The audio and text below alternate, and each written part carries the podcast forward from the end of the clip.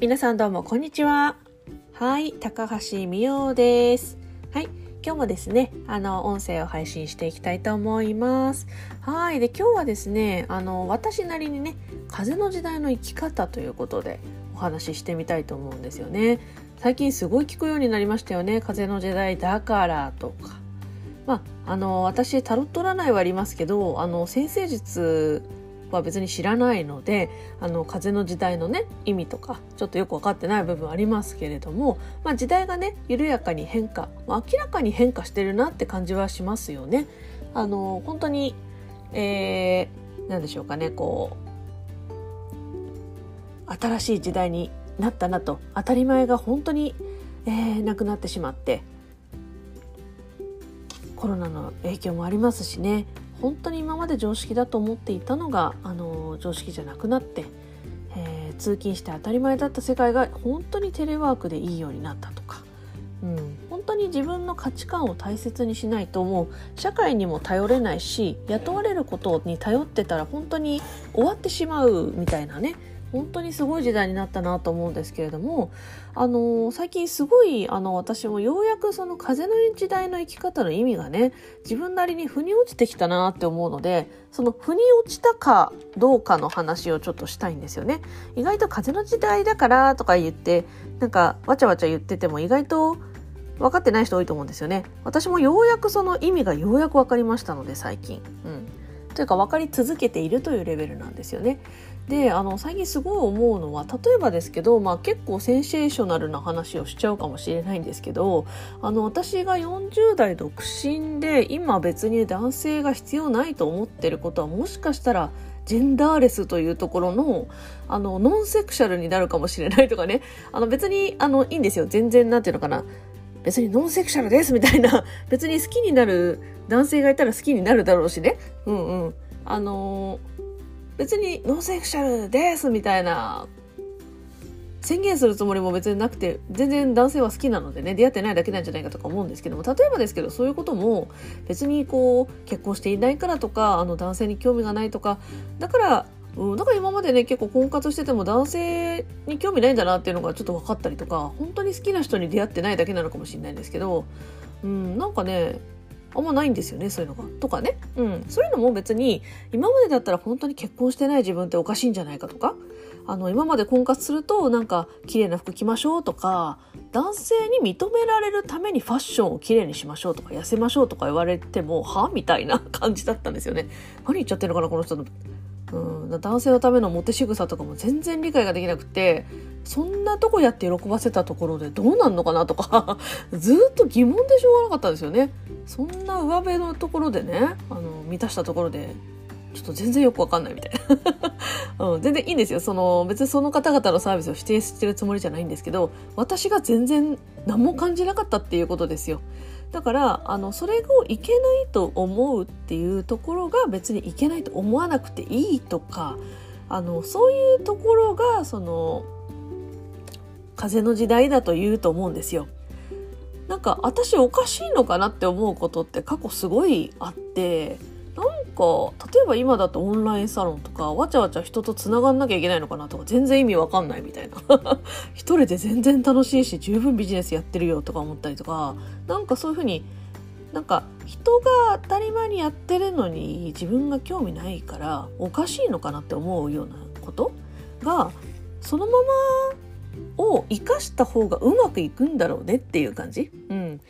で私の場合これまでもそういうことは結構あって、例えばなんていうのかな、こう何十万とか の, あの高単価だけねずっと頑張って売るみたいなことがなんかなんか違うなとか思って、で相手に動画であの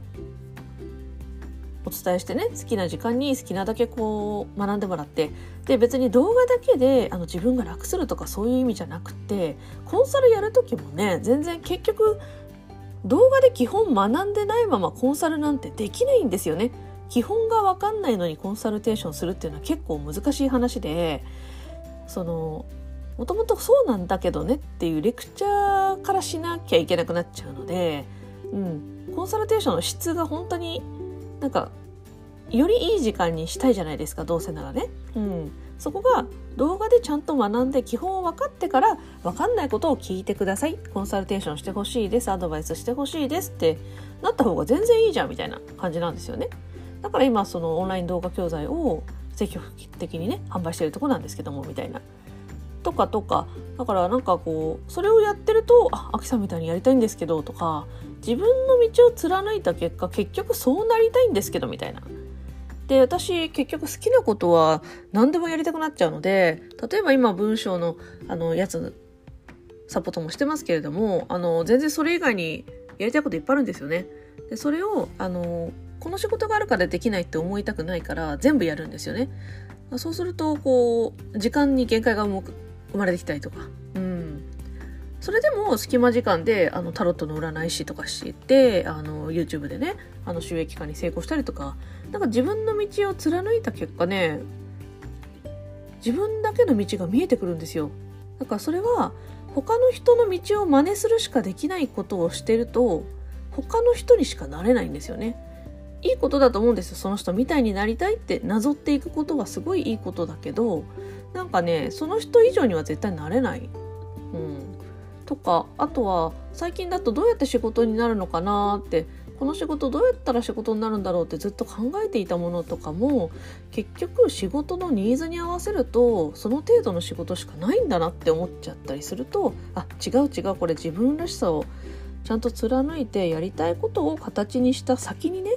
何かあのこういう依頼が来るとか新しいことが生まれていくんだなって思うんですよね。で最近ですとあの、まあ、ごめんなさいジャニーズの話なんですけど、我が推しのねキング&プリンスちゃんがですね、あのいきなりこうヒップホップ的なあの曲に走っていましてね、であの素晴らしくかっこいいんですよ。 で, である種一部のファンは、えー、とあそっちに走っちゃったのみたいな、今まで好きだったキンプリじゃないんだけどみたいなお声も、まあ、ちょっとあるらしいんですよね。でいろいろなお声があっていいと思うんですけれども、で好みとかいろいろあるからね正解がないんだけども、で彼らはこういうメッセージを発信してるんですね。僕らがやりたいことに向かって全力をあの突き進んでね頑張っている姿を見せていけば、ファンはきっと必ずついてきてくれるみたいな、うん、もうほんとごもっともだなと思って、だから相手に合わせようとしてこういう風にしようっていう姿を見せるんじゃなくて、彼らは彼らがまだこうなんていうのかな、わからない世界に向かって自分たちなりの道を走り出したんですよね。何よりそれが素晴らしいと思って、それに対してあの成功か成功じゃないかなってジャッジする資格が誰もないと思うんですよね。権利が誰もないはずなんですよ。うん、なんか素晴らしいなと思って、うん、いわゆる王道のジャニーズの J-ポップ っていう路線をやめて、ちゃんと世界に向けて彼らの目標に向けてね走ろうとしてるっていうところが本当すごいなと思うんですみたいな感じなんですよね。だからこう本当にそうなんですよ。あとはそのダイバーシティって言葉もあるんですけどもね、まあ、多様性という意味なんですけども、本当に自由でいいんだなと、うん、が最近あの気になるのはバービーさんとかですよね。あの結構あのセクシャルの話ですとか、まあ、最近ご結婚されてね、うん、なんかいろいろこう自分となりをちゃんと表現しているなっていう方で、すごい魅力的だなと思いますよね。まあ、きっと今までは体型だとかあのいろいろコンプレックスというかね、うん、あったんじゃないかなと思うんですけども、そこを全く気に、気にせずっていうかね、そのどんな状態でも幸せに自分らしく生きようっていうのがすごい伝わるんですよね。うん、だから本当そういうことでいいんだと思うんですよ。おそらく結構皆さんそのとは言ってもこの方がいいんでしょみたいなものが結構まだまだあると思うんですよ。例えばインスタだったら自撮りしなきゃいけないんでしょみたいなやつとか結構あると思うんですよ。 YouTube で動画で発信しなきゃいけないんでしょみたいなね、そこを全部根こそぎ取っ払って自分らしさっていうものをね全部出していく、うんだから体型とかも、まあ、その、なんていうのかな、もっと痩せたいとはもちろん思うけれども、痩せるかどうかっていうよりかはその今のままでも十分可愛いねって思った上でもっと磨いていこうかっていう感じの考えですよね。で、あの痩せることが美しいっていうよりかは、なんかこうダイエットとかやってる方でもなんかガリガリすぎてなんかちょっとこんなになりたくないなみたいなあるありませんか？なんかだから痩せてることっていうのがそのいいわけじゃないんですよね。自分の体型、骨格とかに合わせて、そのちょうどいいことがいいっていうだけであってね、うん、って感じなんですよね。みたいに本当に多分ね、えここもみたいなところだと思います。なんか私だと本当に普段なんか脳をいっぱい使うので、まあ本当に昔ね、宇多田ヒカルさんがにじゅういちにちにじゅういちじかん寝るっていうこと言ってて、なんかすごいわかるみたいな、あと人間活動に戻りますみたいに言ったのとかすごいわかる気がして、なんかね、頭使いすぎるとこう全然にじゅういちじかんぐらい寝れるんですよね。なんかなんかそういうところとかも例えばおかしいんじゃないかって思ったりとか、そんな感じです。うん。だから人とひ、まあ、健康的にね、いいか悪いかっていうのはその健康的な何かがあるんだったらね、それを自分が必要とするならば、えー、そういうプロからね受けたりしますけれども、そういうことなんですよね。だから最近はそのそう全部をもう取っ払って、なんか本当にあここもここもあそこもえここもみたいな、うん、なんならちょこちょここうなんて言うんでしょう、私だといちにちごしょくぐらい食べたりするのがあのちょちょこちょこね、いっかいの割合がそんないち食分じゃなくてちょこちょこっていう感じでごしょく食べたりするのが好きかなとかね、うん。